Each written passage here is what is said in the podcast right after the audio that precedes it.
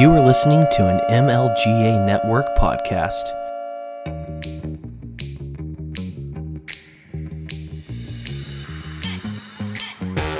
Welcome to Voluntary Vixens, where Jesse and Maddie give a female voice to news and pop culture with a libertarian twist. Join us to stay informed and challenged while keeping it sane, peaceful, and most importantly, voluntary. What's up, Solutionaries? This is Maj Toure, and yes, I'm taking over for Maddie and Jesse. Yes, it's the Voluntary Vixens podcast, but I'm just mansplaining for this month of March because that's what we do, and we live a solutionary lifestyle, and yeah, your rules don't apply to us. So yeah, you're listening to the Voluntary Vixens podcast with Maj Toure. Let's get into it. I'm so pumped. Well, that is awesome. That was great. Yeah, this, these these are all good things. What's up, yo? Yeah. Well, Well, thanks for coming on. By the way, I was I, I didn't know if you would say yes when we asked you, but I'm really glad that you said yes because we have a lot of a lot of things that we agree with you on, especially when it comes to gun control and um and the vaccine recently. Yeah. obviously. If anybody's been listening to our show, you know we definitely don't want the vaccine and we don't like it. And Yeah. very skeptical of COVID in general. So You, you know what's you know what's crazy? I think that a lot of people think. Um, so my, I'm becoming more and more famous every day. Um, mhm. the problem with that is I don't like it. Um, and so I, I hold on to as much down to earth ability as I can maintain. And I think that people think that I'm actually a lot more pretentious than I actually am. People don't people don't think that like what they see on the internet is exactly who I am, and it is. So what happens a lot of times, uh, people will have a podcast and they're like, "Man, there's no way he's gonna do my podcast." I'm like, "What's your podcast?" And they're like, "Oh shit!" like, I'm like, yeah, let's just do it. Right. You know what I'm saying? So nah, I I like dealing with the people. I like um like n- no lie. I'm literally sitting in my car hanging out chilling right now as uh, we're doing this cast right now just because um I just you know, I like being outside. I like people watching. I like interacting with humans. I like learning from humans. Um I like, you know, attempting to be a human here and there, you know what I'm saying? So like um, yeah. So yeah, I, I'm I'm excited. I, I love people that are doing, things. and then the podcast title, voluntary. I mean, it's, come on, like you know. So yeah, I'm I'm excited, and I appreciate y'all for for reaching out and, and having me on. You know. yeah. definitely. It's been a wild year, and um, you know, March. I I had to actually be reminded of this because I really do try to avoid the news as much as possible. But you know, the news is very selective of what's actually going to be uh, reported. So March is the one year anniversary of these authoritarian lockdowns, but also I think relevant to you and your work, which is incredibly valuable, is you know, I guess March was the hell month and um included the um I'd say assassination of Duncan Lemp, um the no Mhm. knock raid Yeah. that ended in Breonna Taylor's death and you know, the world ended last last March 2020 for a lot of us, but it, it certainly ended, you know, for their lives. Um and so, you know, we'd we'd love um if you could help mansplain for us, uh, you know, Yeah. one, yeah, like one why why gun control is racist and why um you know just basically I don't know like if anybody listening hasn't heard the stories of those two and, and why they're in particular like just really shameful. Yeah, so I think that so one, I think the, the greatest place to start is in acknowledging that the state does not exist to help you. Um, the founding fathers to this place called America, with their super contradictions, because you know as humans we have them. mm-hmm. Um, the thing that they got right was you know limited government. You know, um, and I say limited government because I I'm still a fan of limited government, uh, as as small as possible. I do think because government in the state is made up of humans, the the propensity to be for beauty to come out of that is it exists. Uh, just, but I think more more overwhelmingly, the propensity to be, you know, overreaching and, and greedy and you know power hungry and controlling others. I think it exists there far more. Um, so I, I try to acknowledge the good with the bad. Um, and so when people have an understanding of what, that, that that is the, the organic nature of the state, you know, if we have a culture that was um, bre- that consciously bred righteousness and morally upstanding things and so forth and so on in our state would be that. But we we're not really all the way there. The human condition, you know, if people believe in like the Bible and based on that story, like Cain and Abel, like Cain was like the first hater and like aced, aced his own, iced his own brother. Mm-hmm. You know what I'm saying? And, yeah. and, and like stuff was kind of going good, and he still iced his brother. Mm-hmm. So that's a part of the human condition if you believe in that that story, right? Um, so knowing that, there's great and potential for things that humans involve themselves in, and there's great potential for horrible things. When it comes to the state, I think the founding fathers made a good thing of going like, "Yo, limit this as much as possible because people could get crazy." Um, so, mm-hmm. looking at it from that perspective, when you give the monopoly of violence to the state and give it further and further increasing power, you have scenarios where now the um, subjects of the state or the citizens in that state even justify its own murder of people in the state. So when you're talking about Duncan Lemp being murdered, we're talking about Breonna Taylor. Um, you know, you could. It's easy to showcase the contradiction. So for example, for example, you say Duncan Lemp. You say, okay, what what would justify me as a gun person? What would justify me killing someone? I have no problem with violence. I don't. I don't initiate any acts of aggression upon any human um, and and more than likely any sentient being. I'm not, you know, deliberately um, subjecting that personal being to any type of un- unwanted act of aggression. If you initiate an act of aggression on me, I have the means to defend my life. So, what it would take for me to murder someone as they're in their bed is it wouldn't. Uh, I wouldn't. Mm-hmm. Um, I would have to be aggressed upon very violently, or the potential for you to harm or create great bodily harm to me or take my life. These were not the cases with, you know, Duncan Lemp nor Breonna Taylor.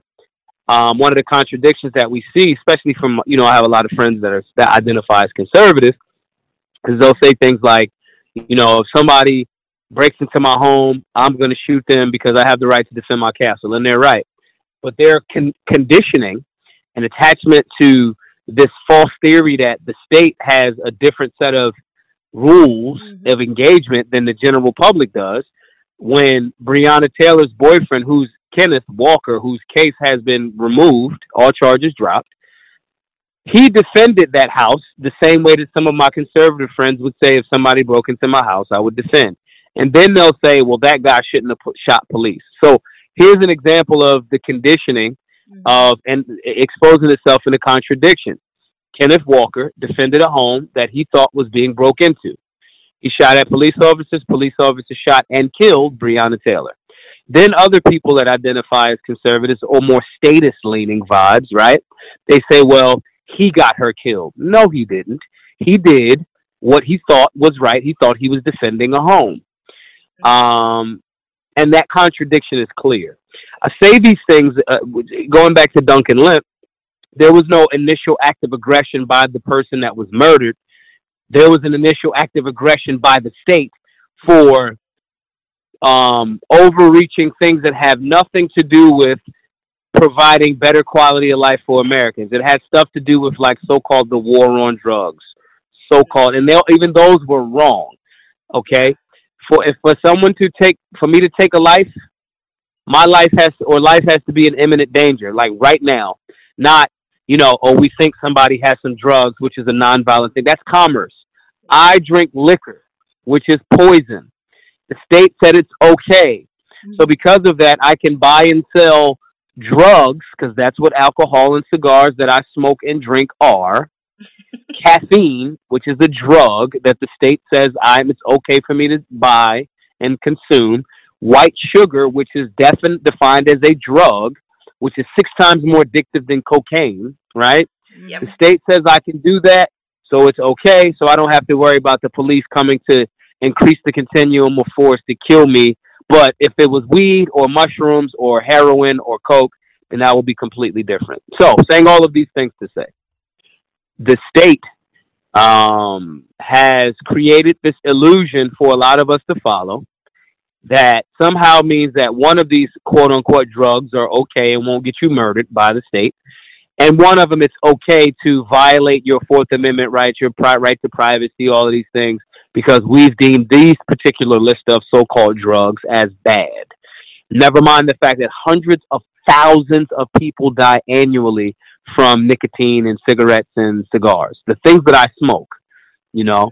Uh, but I, I've yet to hear of people dying from cannabis. So my point in saying all of this is that Breonna Taylor as well as Duncan Lemp were clear examples of the state overreaching to the point of killing an innocent person that posed no immediate threat or imminent threat to life. And I think we got to look at it through that lens.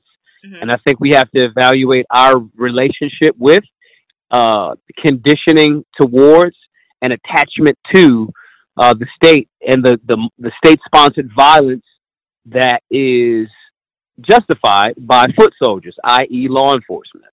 Mm-hmm. Um, and I think that, that there's a way to say that in a very patriotic way.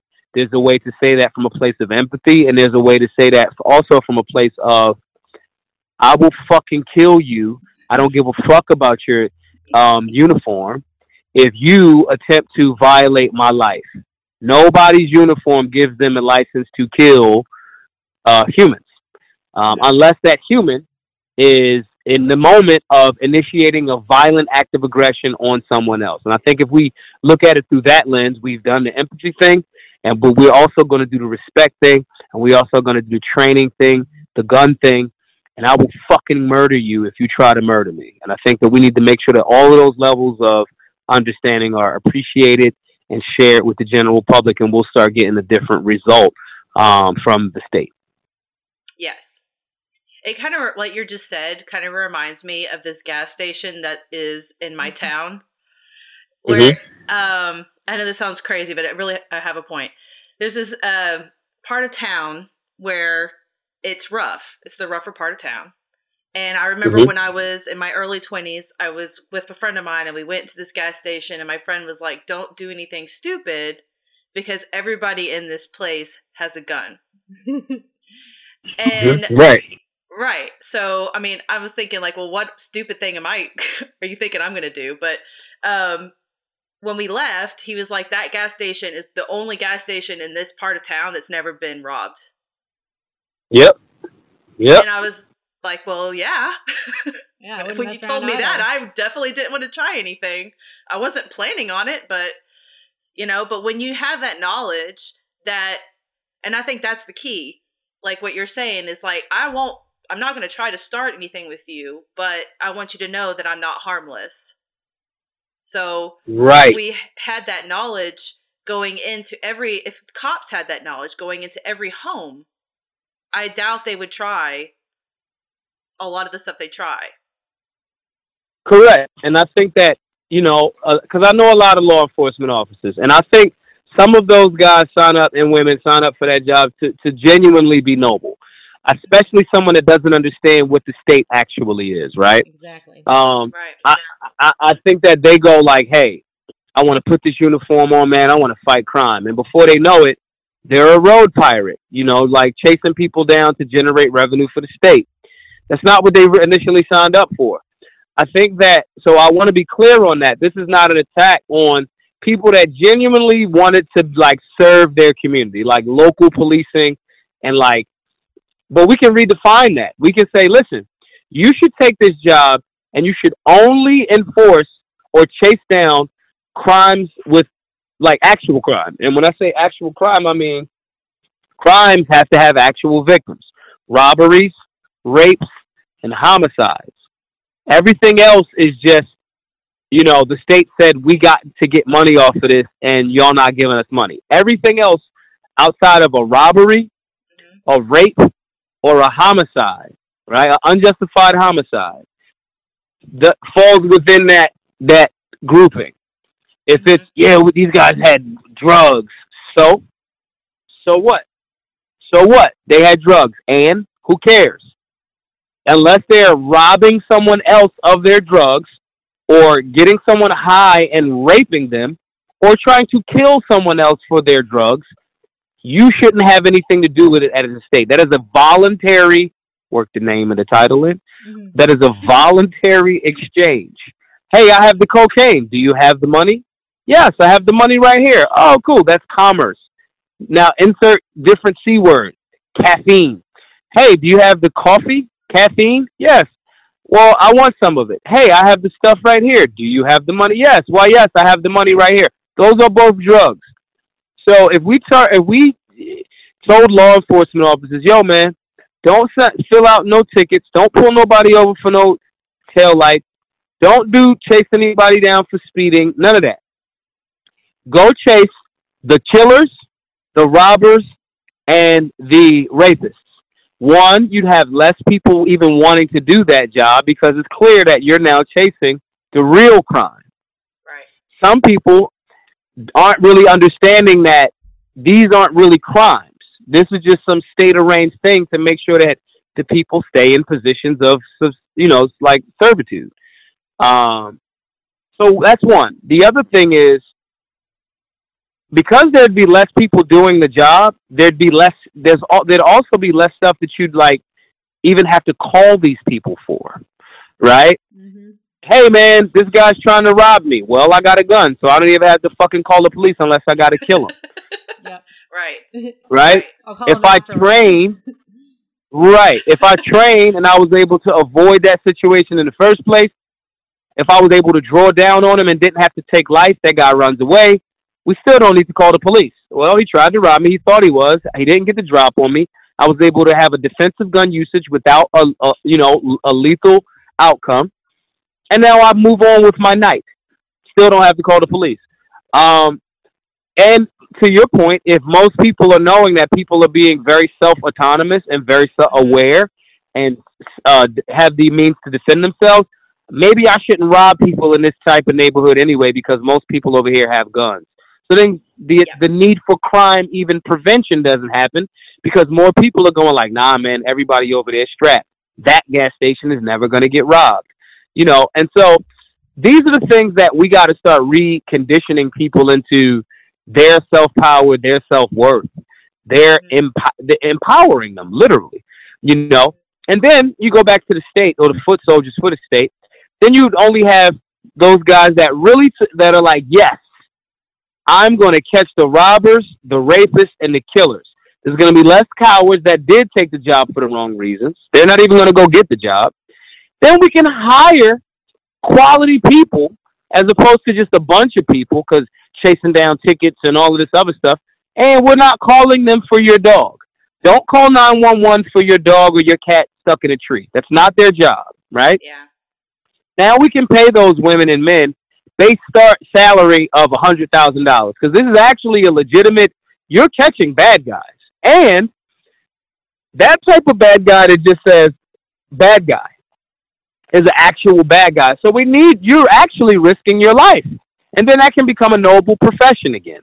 You are literally putting that uniform on to chase people that are actual criminals that are actually robbing, raping, and killing.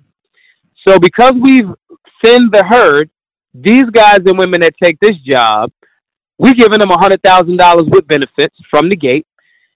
Everybody in the community, they they community police. They help actually protect and serve. Right now, they have no legal obligation to protect you at all. That's a Supreme Court decision. That is, mm-hmm. that precedent has been set. So we can start to reconfigure the mind around this concept I, for one, would love to get behind uh, uh, that type of what's called law enforcement. Those guys, because that's why I carry a gun. You try to, I'm handsome. If you try to rape me, I'm gonna shoot you. That's it. You know what I'm saying? Um, if you try to kill me, I'm gonna kill you. That's it. If I if I cannot kill you and stop you from killing me, I'm gonna do that too. Right? If you try to take my stuff, I've already put together defense plans for my home to protect my home and my stuff. Even if you breach my gates, and if I can get you out of there without killing you, I'm going to. However, that's the reason why I carry a firearm and okay with a certain level of the continuum of force. But I train though. I actually pay attention. I didn't just get a gun and carry it on my hip and then be like, yeah, y'all know I got a gun on me. Do what I say. Some uh, so-called officers take that job for that sense of power, and they're you do what I say. That's how we get so many scenarios where people say, well, they should have just complied. I don't have to fucking comply with something if I haven't actually committed an actual crime.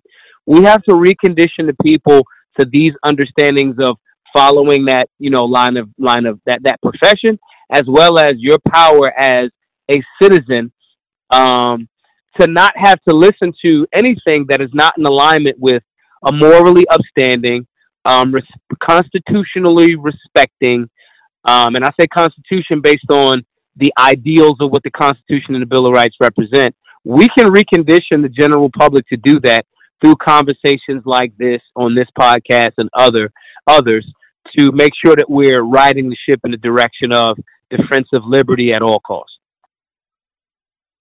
Right. And I think that um that kind of I guess leads into or is basically like a summary of what I saw emerge from you a while ago now. Um, but the solutionary lifestyle. You know, there has to yeah. there has to be a solution, and I, and frankly, you're right. Like a lot of people just talk the talk, but I think um, what you're doing, um, official Black Guns Matter is doing, is uh, bringing solutions to real people because you're right. The state does have a monopoly on violence, and they've also kind of taken upon themselves to um, try to uphold this monopoly on morality. And so, it, like, they, it's just arbitrariness run amok, but like also um, the results are you might get shot for doing something that you could really do voluntarily with another consenting adult. But since the state says no, you know, you and or your dog and or your family member may get shot. And so um I think that you know that that's why training um has to be so important as well because there's ways to escalate and there's ways to de-escalate.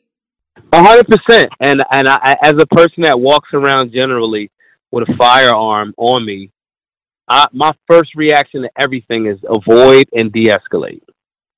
You know, I, I remember trying to put two of like like toothpaste back in the tube. It, mm-hmm. It's very difficult and almost impossible. Same thing with if I discharge a round. I have to make sure that this is a slam dunk. That's clearly Jason Voorhees or Freddy Krueger, and life is in imminent danger. That round does not go back in.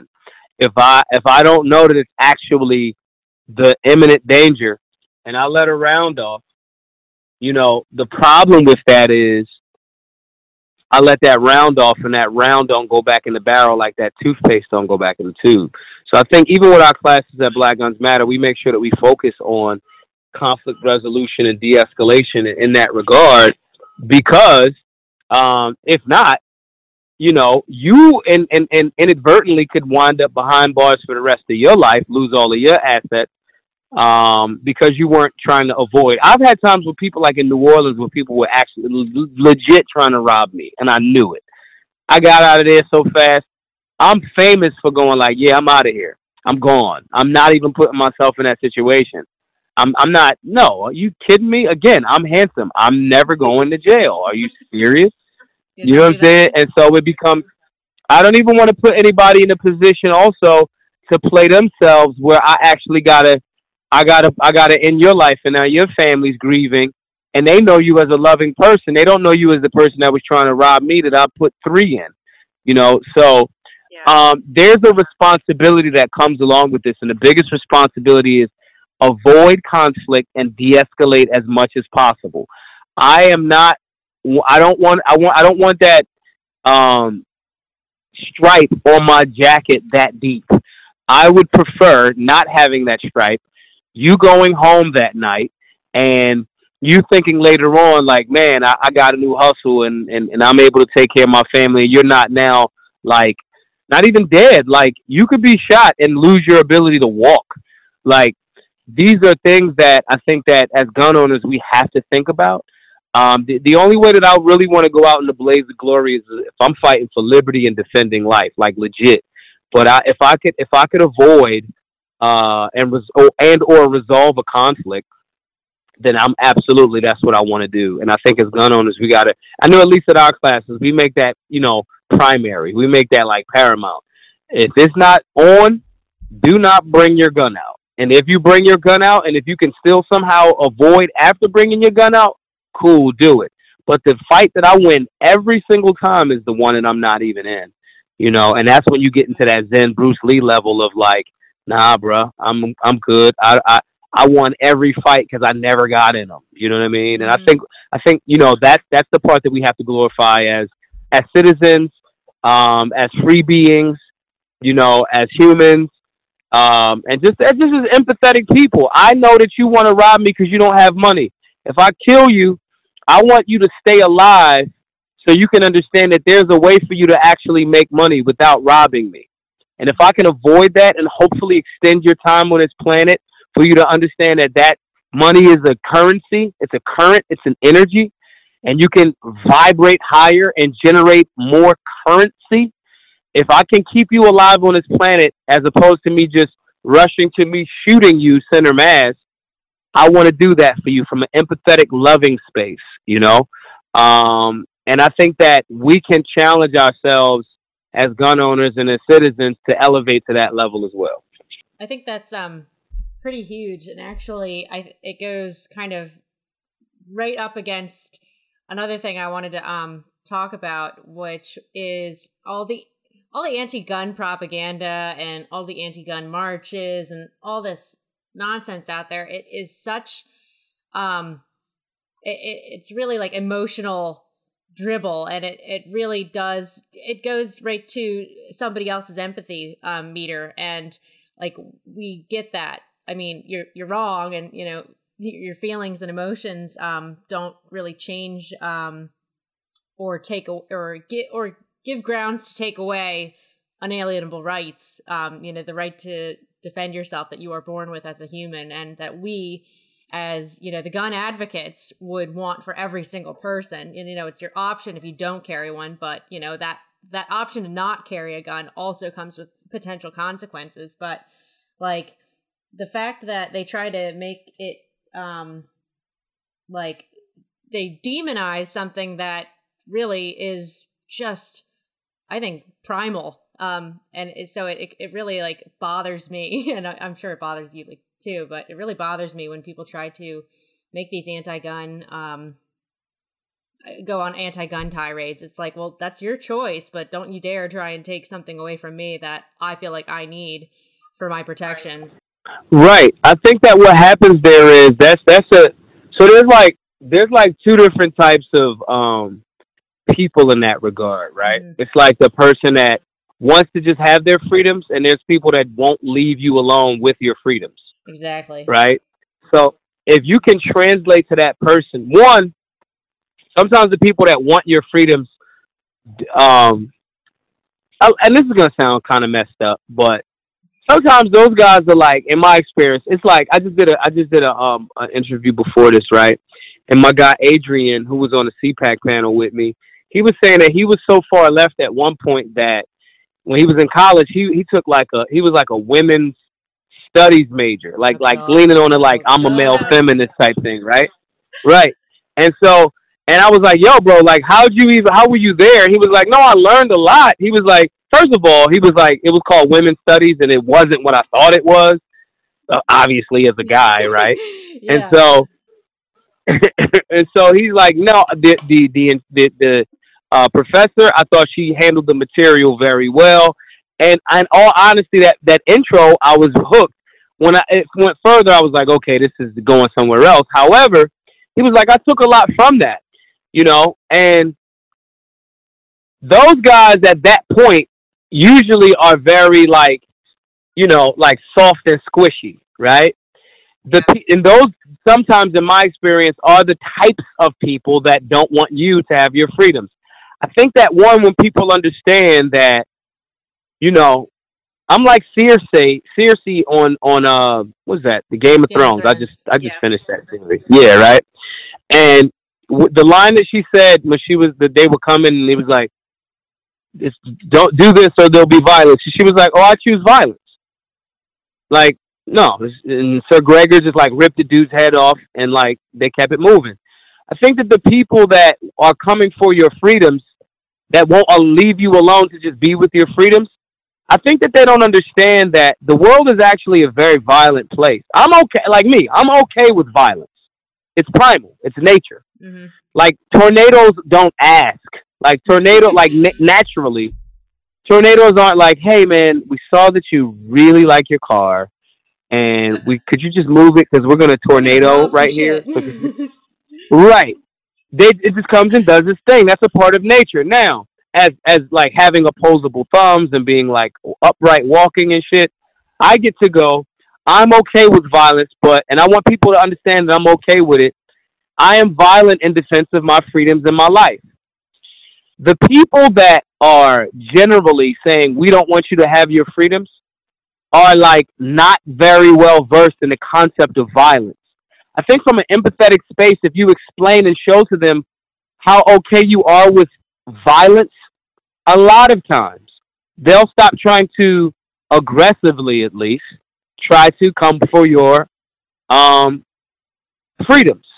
And I say that as the like the soy latte guy with the like rap that's like, yeah, you you don't need an AR-15. It's like, no, I don't. I just have 50 of them, and I want them. yeah. And I'm in the you know what I'm saying? More. And it's yeah. like, right. And and I'll go, hey, bro, if you don't want one, I understand and I respect. And matter of fact, let me sit down and have this soy latte. Let me share this drink with you, right? I'll I'll get the latte, but I won't have the soy. But I'll say, hey, let's let's talk about this.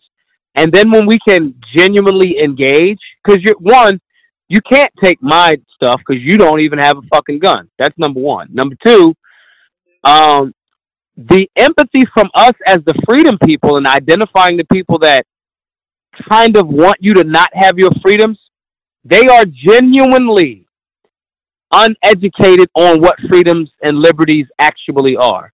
So if you can empathetically have that sit down with them over their soy latte, over your coffee, over your, you know, I might have chamomile tea at that time and sit down with them and say, hey, man, I don't wish any harm on you. I have tools that I enjoy. These are my personal property. These, these are my private items, you know, and I would love to share these with you if you want to. And I would use these in defense of your lifestyle and your way of life. But I'm okay with violence, and I don't want anyone that would try to infringe on my rights violently. I'm perfectly fine with putting new ventilation systems in them to defend life. And when you can have this from a respectful place, a firm place, and an understanding that, hey man, I'm not I'm not the bad guy.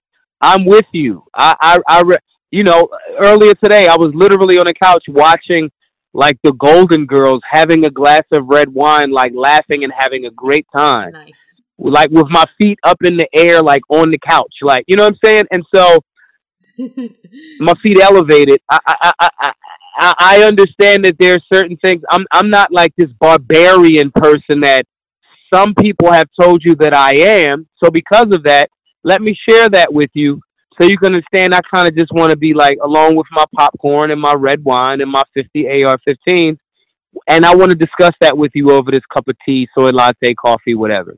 When we can do that as the freedom people and identifying the people that I don't think a lot of times they actually know how infringing they are, no different than the person that shows up to be a law enforcement officer doesn't actually know what the state actually is. Yeah. When we can inform those people that way from a place of empathy, we can genuinely make headway.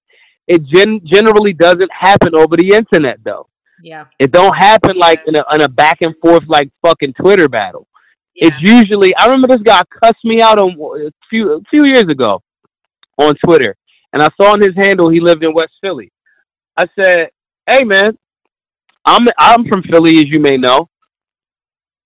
You in West Philly where?" He was like, "I'm not gonna tell you where I'm at." I'm like, "Let's meet.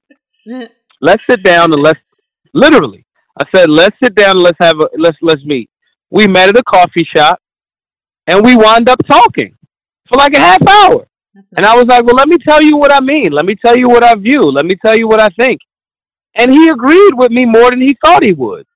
Right. And then we, I made a video, and he was like, "Yo, man, I really respect you. You're he's such a real one.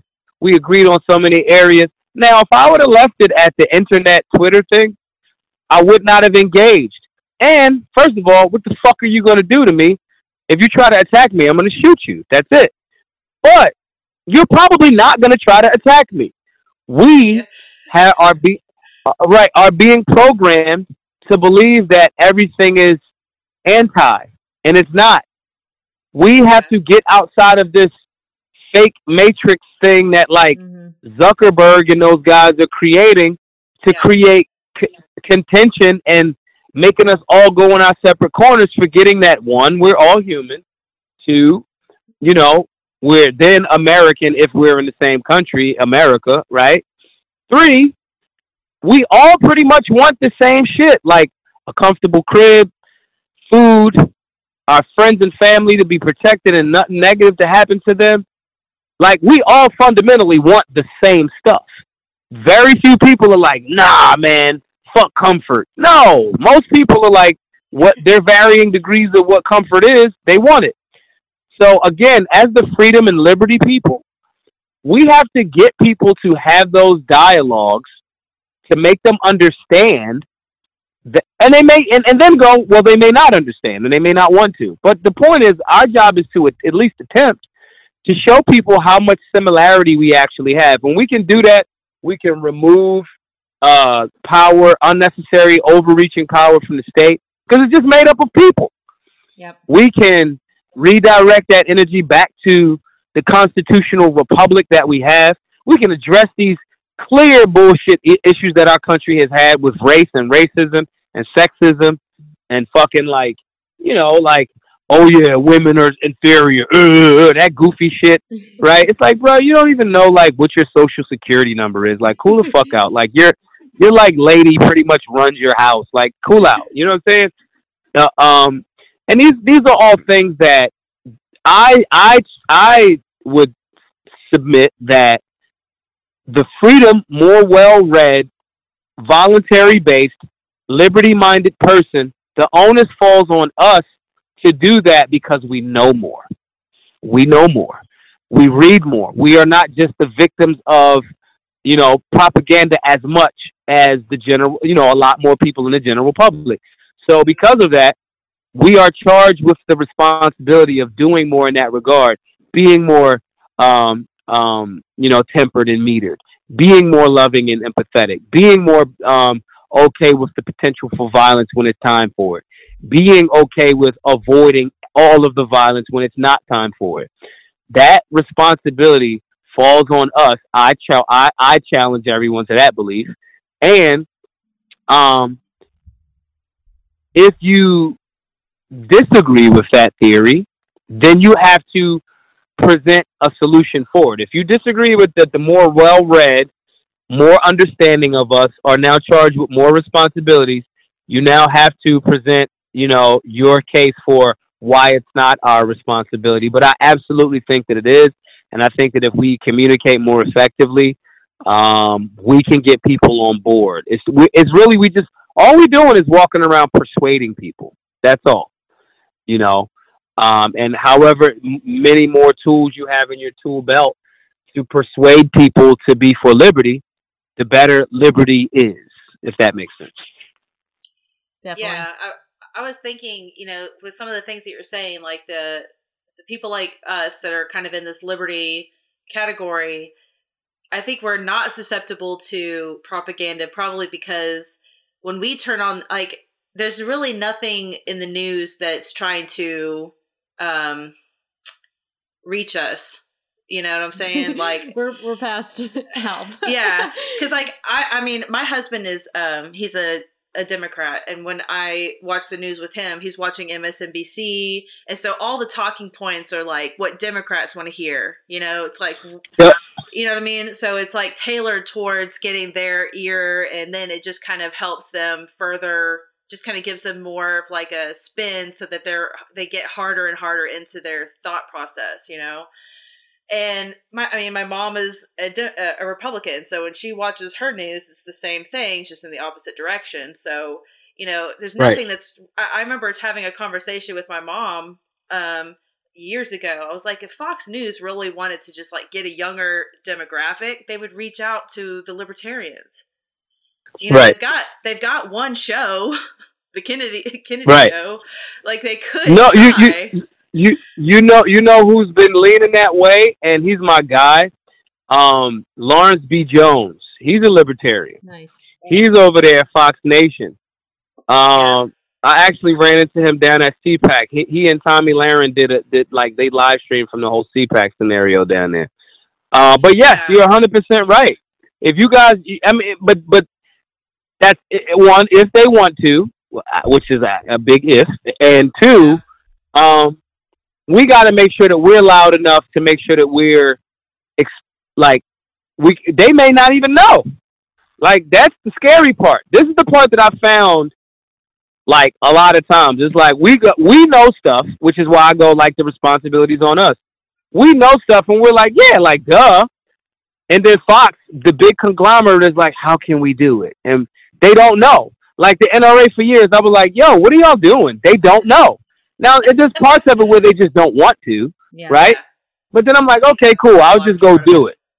Yeah. Right. It's absolutely a large part of it. You know what I'm saying? But like, I just my, my love leans more towards just keep shining this light, keep doing what we're doing. We actually have the answer. Mm-hmm.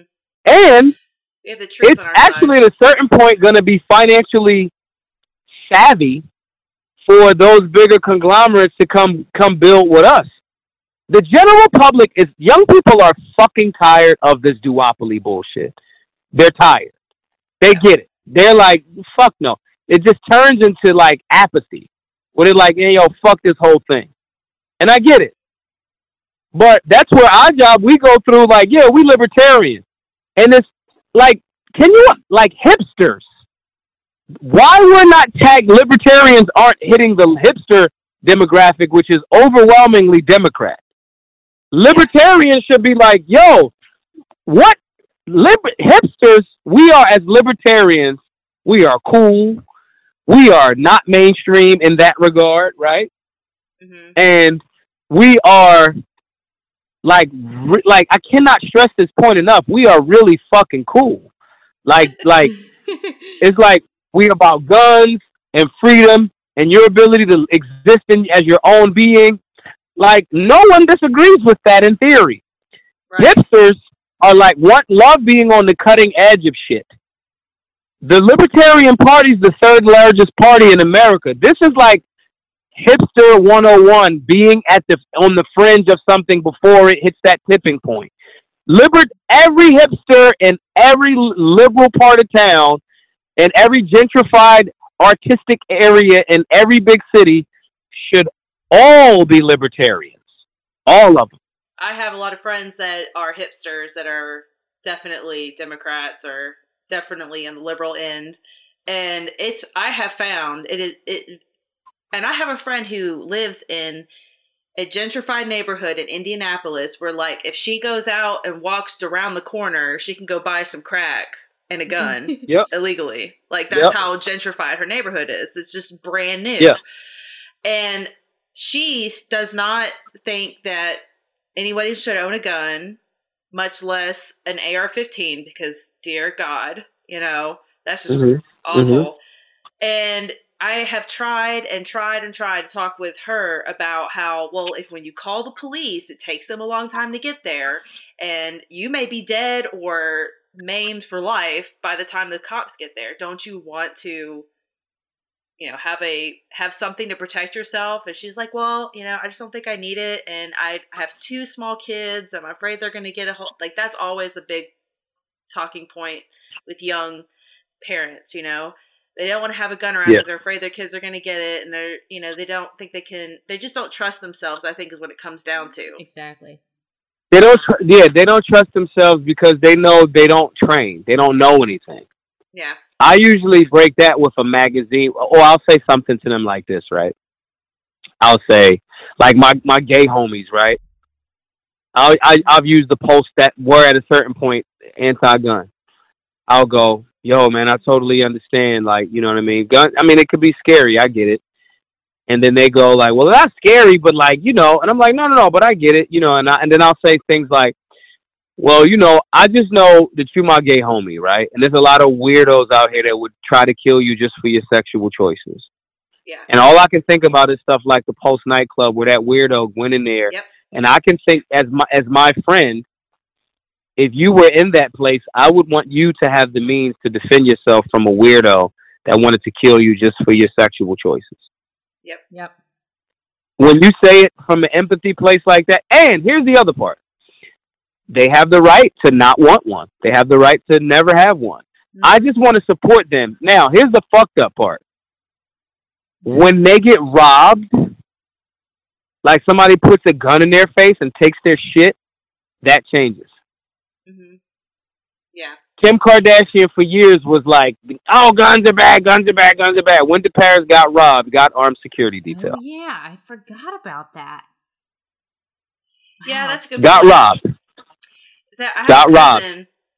I have a cousin that he's also like he is your typical white male liberal soy latte drinking guy. socialist.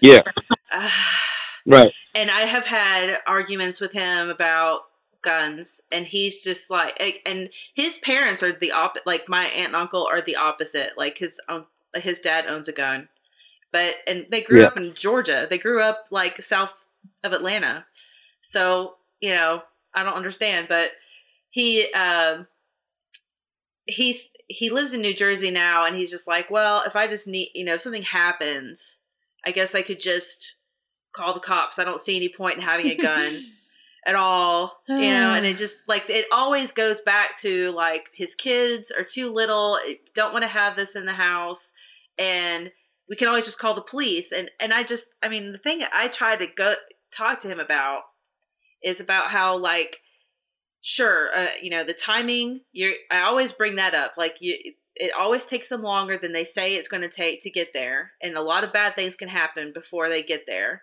but then on top of that what if the cop confuses you for the bad guy or something like that's also another scenario and you're involving a cop who has a gun so you're still going to have to deal with guns Yep.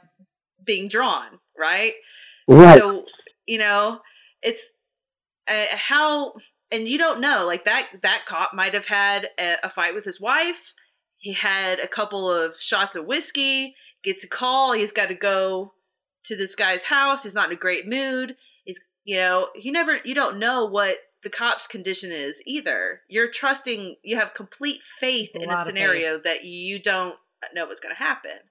Or you Right. just get a gun and train yourself. And then after, and then you train, and then if the police come after there's an actual threat and you've able to, to defend yourself, you can communicate very respectfully, and law enforcement can take the notes and then make the report, and we move on. hmm The the again the the again the podcast is called Voluntary Vixens. Voluntary means I'm going to choose to be responsible for this deed or action that I'm choosing to participate in. Right. There's a certain level of uh, a liberty minded person, and we have to recondition people to that standard. They know that no one's coming to save you. You know, Yeah. that can be a scary thought for someone that like is used to push a button on my phone and someone dashes the food right to my door, Yep. right? As opposed to someone that's like, "Hey man, you know, like this is the height of what we think every civilization that like falls at the height of it thinks it's the height of it and it can never go backwards. This has happened multiple times throughout human history, like global history. I was just It, thinking. it's comforting to yeah, it's a, it's comforting to believe that you know, like someone else will be responsible. Mhm. No, the people that are assuming responsibility is because they're making money off of you not being responsible for you. Mm-hmm. But if that no longer is a financially viable incentive, they won't be responsible to do that. So take COVID for example. If if COVID was really what it like they try to package it as like the zombie apocalypse, there would be no conversation about what's essential or what's not. If it was like this airborne pathogen that you're going to turn into a zombie soon as you go outside, like they're trying to make you believe, pilots wouldn't go to get on planes. Yeah. Truckers would not truck the food. Like they would just be like, "Fuck no! Look, Johnny walked outside. Johnny choked to death, and now Johnny's a fucking zombie." No, there would be no conversation. And now under those, uh, under that standard, now you got to go. Okay, fuck is Walmart open? There's nothing in Walmart. The truckers never came. So you have to ask yourself, how much of my life do I actually have control over? And now I, when I recognize how much I don't, I'm going to volunteer to have more control over my life. When you're talking to someone and telling them that, they have been conditioned that everyone else will take care of it for them. So because of that, it's very easy to say, well, I'll just call the police. That person probably has never been in a scenario where the police actually ever got called. And I get it. You think that it's like, it'll just be like, uh, it's like DoorDash. Mm-hmm. We live in a society where DoorDash can get there before the police. Right? And I'm fine with that because cool, you know, but whatever. My point is, right. My, my point is, yo, bro, getting people to live a more independent, a more, you know, or even just to start thinking about those things are steps in that direction. But I understand, again, empathy. It can be a very challenging and life shattering, matrix breaking thought process to show people that, hey, no one is obligated to come help you. And the yes. only reason why they do is because they have a financial incentive to do so.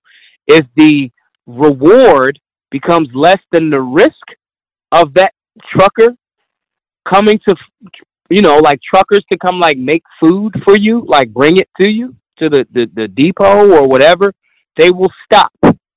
That is a very scary thought to tell someone you have to be responsible not only for the guns and defense of the house but now training your children so it's not a so-called accident.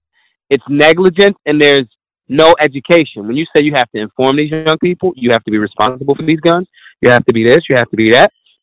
It's the same reason why people put their money in banks.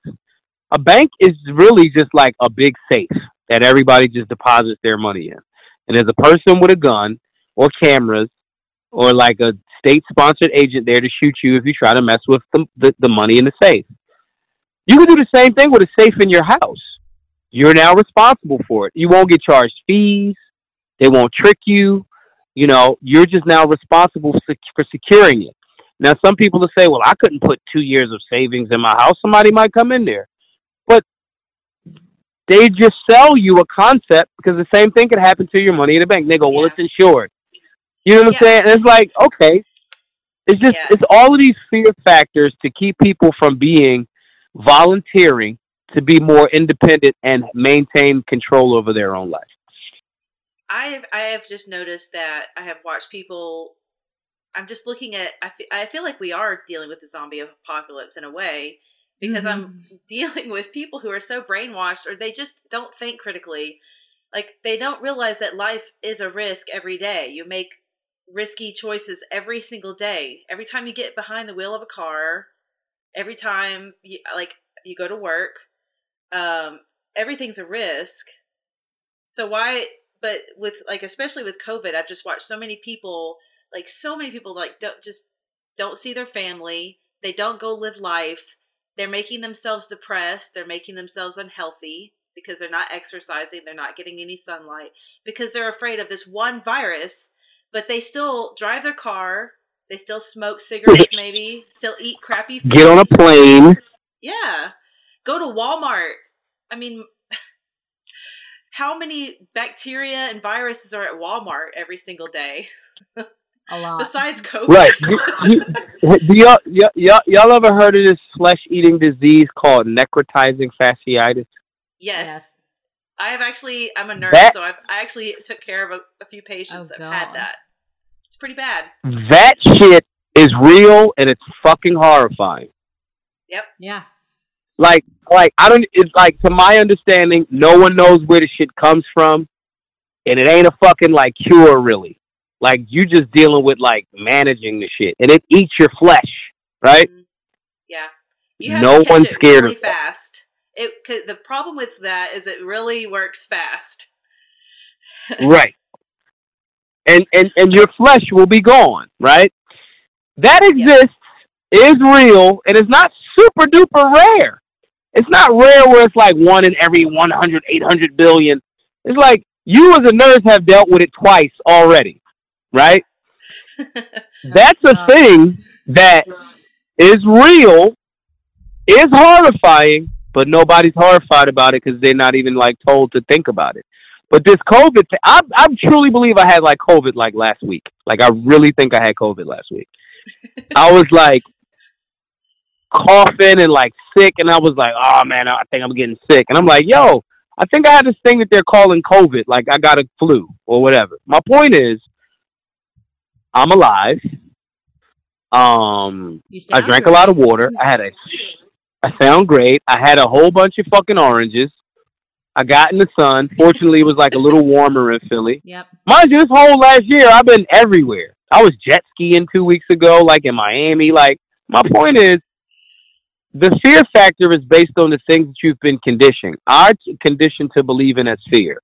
Our job is to reverse engineer the brave factor. Mhm. Like, yes, the reality is no one gets off of Earth alive. right. No one.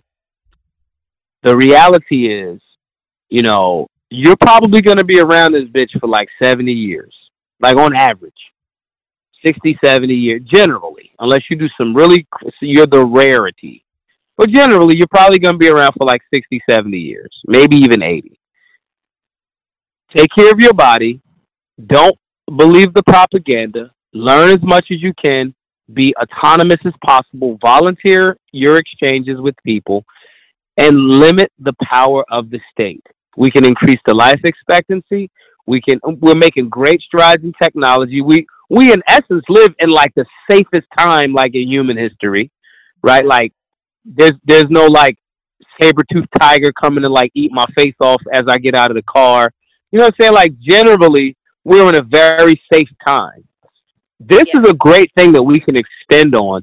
But we we as the people that read and study and are aware and have empathy and have love, we are charged with the responsibility, uh, if you want to, to educate. That's the way that I view it, Yeah. right? To educate and inform as many people as possible of these great things in this amazing life that we live. And if we can do that, we can defend. Ironically, we can we can win that culture war, and then we don't even have to. We we are in the beautiful position of having what's very rare in human history as well, which is like a bloodless revolution. Usually, revolutions are bloody as shit. People die. Yeah. We can change the hearts and minds of people with our information base and shift culture generally and make people make different decisions voluntary of their own volition and change culture which then changes politics and then empowers us all that's my hope for the human condition and i, I think i think that we're solid enough um, to, to actually do it I think you're right. wait oh shit it's 10 12 Yeah. Yeah. Do you need to go, Maj? Probably. I mean we can we we, we could yeah but you know i, I just was I just flew by i loved it I liked, i liked. loved it It I liked great. um where you ended though. I did want to talk about one thing if you have time. sure what is it I listened to your um your uh your panel that you had on CPAC. I really loved that Mhm. panel because here you are, you know, you were given that time to, just for you, and you decided to open up for a whole panel of of different uh, Black and Hispanic speakers to come and talk to a room full of Republicans, which I thought was great because, and I liked how you said, you know, you were warning the audience that this is growing pains.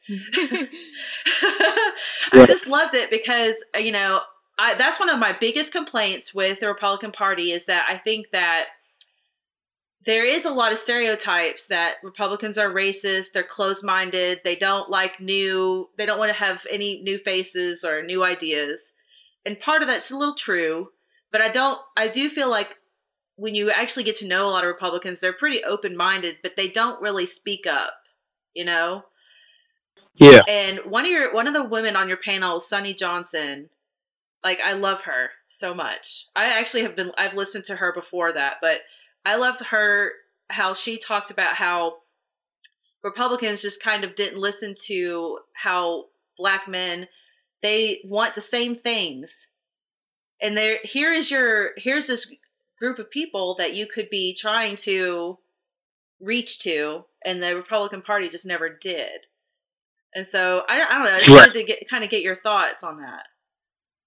I think that um I think a lot of uh, the people that I know of so I know the you know Dan Schneider, um Matt Schlapp over at American Conservative Union, Ian. Um these are these are good these are good guys. hmm Um I, also know that maybe with Dan and and Matt they're from a different demographic. So some things they don't know. I don't think that those guys are going, yeah, let's not have certain voices at CPAC. Yeah. I've been on there for like the last three years, like doing and saying whatever I want. And they're like, we, Maj, we love every year. It's not even like a question. They're like, absolutely, Maj. Like they've incrementally given me more time. And this year they put me like on like right in front of Trump, right? So Wow. yeah, so it's like, nah, we're going we're gonna get busy out here. I think that they know, like especially Dan. Dan makes no qualms about like not knowing what he doesn't know. Dan's a good dude, you know. Um, Matt Schlapp, like I know Matt and I've seen him. Yeah, he's walking a tight rope, no doubt. Especially in this polarized left versus right media argument. And let's, let's be honest, right media is getting slammed right leaning people, Mhm. left leaning, you know, is just like, yeah, you're absolutely racist and you're da da da da. And it's like, no, actually, maybe I'm just a good person that views the world through this lens, through a more conservative or libertarian or whatever lens. hmm Um, they, I think they fall in the category of guys that didn't know, and then when they got a wind of me, they were like, "Oh my god!" Like, yeah, we get it. Yeah. we we like this dude. We we don't we and we know that he's touching a demographic that we can't.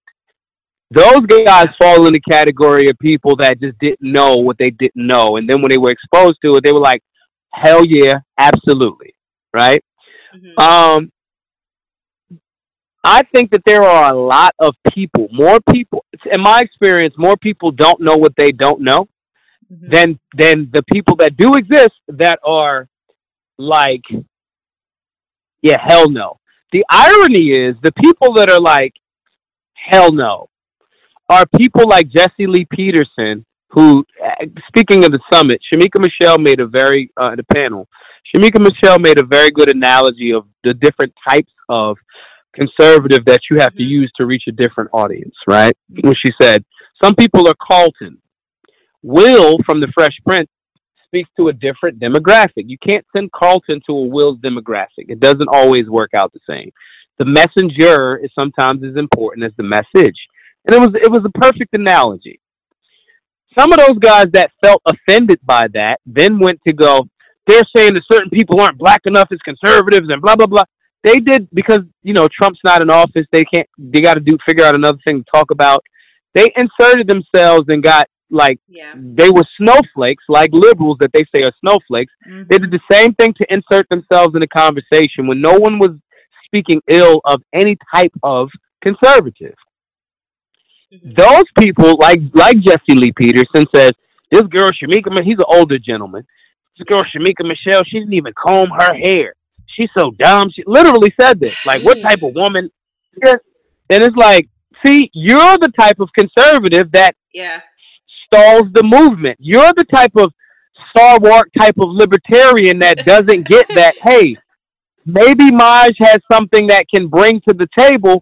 Uh, you know, him him and the other dude that disinvited me, you know, it's like, no, y'all are actually gatekeepers that don't want the spread of liberty values and er, and conservative genuine liberty and conservative values in urban America because there's some overlap. There's some overlap in some areas, not all, but my job is to make that urban demographic see these new options and get them on board. You don't actually want to do that. You're more like the NRA. You don't want to broaden your uh, thinking to encompass the over 120 million gun owners in America. You want to placate to the four or five million that are already down with you. Mm-hmm. See, the cost and effort and energy that goes into expanding the market is more work than just maintaining the market that you have. But I want liberty to dominate the market. Yep. Right. So the ability to translate the message in areas is I'm a translator. I know how to do it very well. Yeah. That is very threatening to the people like a Jesse Lee Peterson, you know, among some others. That is very threatening to those people because it creates a space where they're no longer the cool person. Carlton was the coolest person in the room until Will showed up. Will didn't come attacking Carlton. He just was being himself.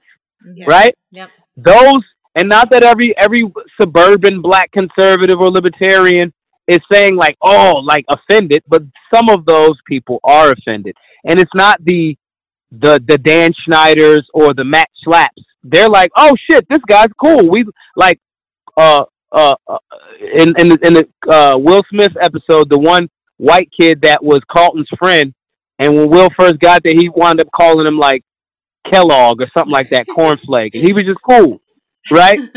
it's like no, he, those guys are like, oh shit, this this Will dude's cool, man. Let's bring him to our stuff. He's he's cool. We like him. We didn't know that this type of person existed. That person is different than the type of person that's like, no, no, no, don't show Will because Will being showed as cool will show how I was pretending like I was cool. The Jesse Lee Petersons and those people that don't want the libertarian movement in urban America, they want to do every, they want to court all of the SJW, fake SJW shit, but they don't want actually want blue collar, hard nosed, hard working urban Americans of all ethnicities in the Libertarian Party. You know why?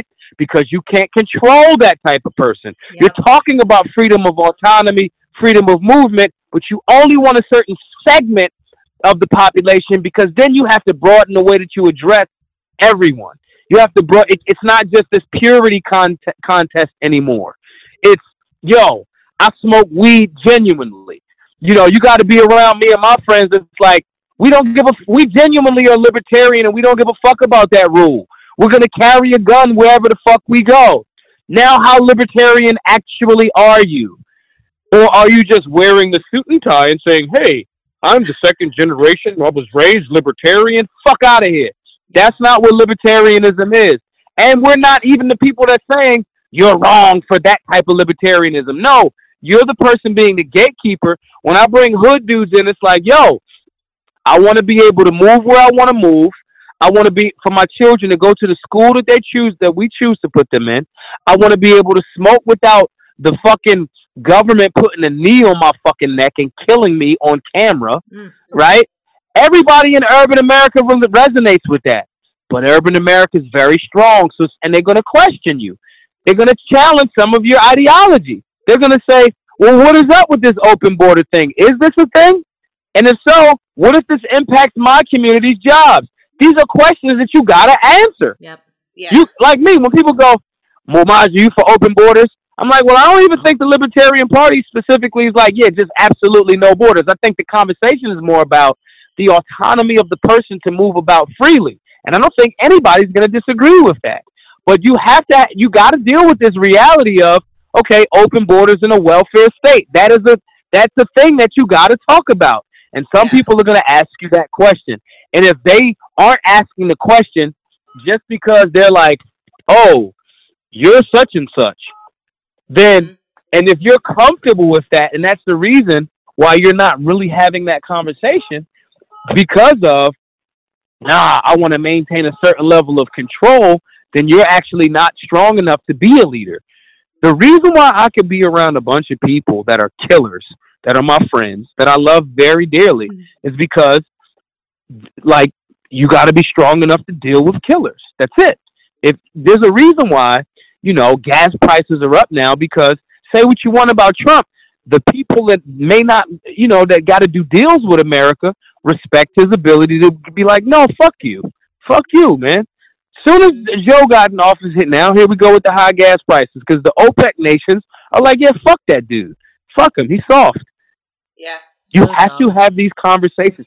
You know what I'm saying? There's a reason why all of these killers in the military love Secretary of Defense Mattis. Now, again, we going into the conversation about the war state and all of that for sure, but we're talking about psychology. There is a reason why certain people are respected and others aren't because the strength that these people have, you got to respect it.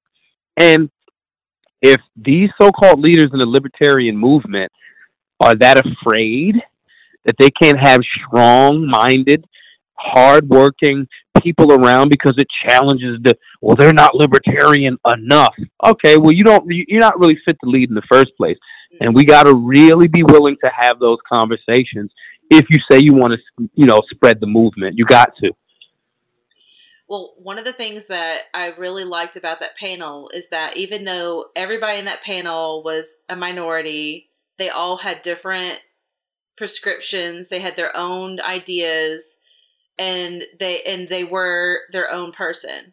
And that's what the Right. Libertarian Party is about. Is about the Mhm. individual. We don't care about the color of your skin. We don't try. We're you know sure we'd love to have everybody, but the most important thing is you know respecting individ- the individual and correct like what you're talking about like with talk we need to have these conversations about open borders because some of these people who are like pro open borders they live in new york city they don't live on the border right and then some Right. of the people who are um, anti uh, you know are, live on the border so they have their own experiences and we have to talk about it we have to be willing to listen and talk Correct. One hundred percent. But if but if as soon as the person the the reason why I was kind of like shunned a bit is because I know my presence. My presence will bring people in. I, I mean, I could bring people in that would shift the, and that's been, been my agenda the whole time. Yeah To shift voting trends. I've, I've I've made no qualms about that. You know, when I said when we started Black Guns Matter, we are going to shift the buying trends of guns. We did it. We did it. When I say, hey, I'm going to participate in the, I- when I said I'm going to remove Sarwark, he didn't even rerun because I was going to concentrate on him. That's Yeah. just what it is. You know what I'm saying? He was like, nah, I'm not, I'm not fucking doing that. And it's smart. Bow out gracefully. It's smarter. You know what I mean? Um, these are these are things that, but knowing my worth and you knowing your worth doesn't have to be opposing concepts.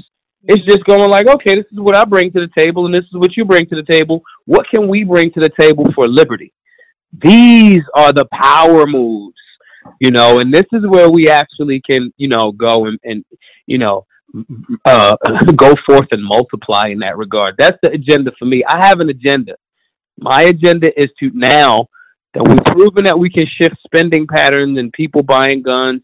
Now we got to shift the voting policies. My agenda is to make 50,000 people in Philadelphia shift their uh, political affiliation to libertarian. That's my goal locally. Let's make 50,000 people in one city. Let's see if we can do it. 50,000 people. You you don't got to be a Republican. You don't got to be stay a Democrat. You know that something's wrong with the Democrat thing. You know that. I don't have to tell you that. Your hood looks exactly the fucking same it's looked since you started fucking being in, involved in this Democrat thing, right? You don't know about the Republican thing because you're like, eh, I heard they was racist. I'm not even fighting that conditioning. Cool, come do this libertarian shit. yeah Yeah. The goal is to shift to voting trends. That's the goal. And I think again, you know, um, these are things that that we can do with some, you know, with with solid, hardworking people that are willing to be empathetic for others, and you know, listen and communicate, and and literally shift the zeitgeist in the direction it needs to go. Agreed. And I Agreed. think um a big thing there that you've said basically or what I've taken away from that is um the internet really is a shitty place to do that and so yeah here we are on this podcast and I'm I'm grateful to have it because otherwise I'd probably go insane. Um but it, it really um just is a reminder that these conversations do need to be had on the individual level. Um, you know, small groups, wherever you guys can gather. But even even in my own like personal life, I'm trying to text my friends over a group text, and it's just like, no, it's not my my message isn't getting across the way it needs to get across. Um, you know, they're all just going lemming central towards the state and it's like if i act out in a group text with them i'm going to sound like a psycho instead of the empathetic person that i actually am who just is you know afraid of them giving too much um, power credence and faith towards the government um, but yeah you know we come off crazy uh, sometimes but having those real um, in-person conversations when possible i think will make yes. a difference 100% yeah feel that all right. Well, Maj, uh, I know you're in a car and we want to let you go. But before we do, um, where can people find you? Um, they can find me up until the end of 2021 on social media at Maj Toure, M A J T O U R E. Say that's on Twitter, Instagram. They can follow our official Black Guns Matter Instagram page um, follow us, um, you know, support the work, gofundme.com forward slash Black Guns Matter. Go buy some merch, blackgunsmattershop.com. Um, that's where you can hit me. Let's chop it up. I'm very, very down to earth. Um, let's chop it up. You got a podcast. You want to talk about life. You you thinking about killing yourself? Call me. I'd rather talk to you about what's going on and read your obituary. Um, I'm pretty. I'm very down to earth. Just hit me up follow me. Let's chop it up about life and let's push forward for liberty. Real quick, uh, you said up until the end of 2021. Where are you going? I am. If we do not hit our goal of one million dollars, I, I, I, I um, I, we've raised and gave away four hundred thousand dollars. I told everybody uh, what I was going to do with the money. I did exactly that. Um, now we need to buy a building outright, and I'll stay in the fight. Um, if not, I'm going to selfishly go buy some land somewhere down south. I'm going to be like Thanos on my own planet and just grow food and learn how to like build stuff like carpentry and electric electrical and all that other type of stuff. Um, unless everybody's like, nope, Maj, we want you to continue doing the work, and I'll continue to give away more money, and I'll continue to, you know, I'm giving away fifty thousand dollars for people to be FFLs and things of that nature. So, um, these are the things that um, I'm gonna do. But if we we got like maybe six hundred thousand dollars left to hit by uh, New Year, if we do, I'll keep going. If not, I'll continue to give the money away and then do the classes, and then um, I'm out, and somebody else, the free market will provide, you know. But if not, I'm out, and then I'll just close all of my social media, and no one will be able to contact me. well, I hope we keep seeing you. Um, yep. No doubt. yeah, I feel like we just all found you. Like, you know, don't go away too soon. Um, but totally understandable. And all right, Jesse, where, sure. where, can people find us in case uh, Maj shares this? We're most active on Instagram at the Voluntary Vixens Podcast, and we also same on Facebook, um, Twitter. We're at Vixens Voluntary. If you guys want to follow us there, and if you guys want to donate to our Patreon, we still have our Patreon. It's um, Vixens underscore voluntary. And I think it's capital V's because somebody told me it was hard to find. So yeah, cool. Try that Thanks, if you Patreon. can't find it. yeah. so helpful for the content creators. all right. Well, everybody, um, solutionaries, vixens, all of you listening, thanks again for being here. Thanks again, Maj. Um, you're totally right, totally down to earth, and we appreciate you coming on. Um, everybody, We'll catch you next time. But in the meantime, keep it sane, keep it peaceful, and keep it voluntary. Peace.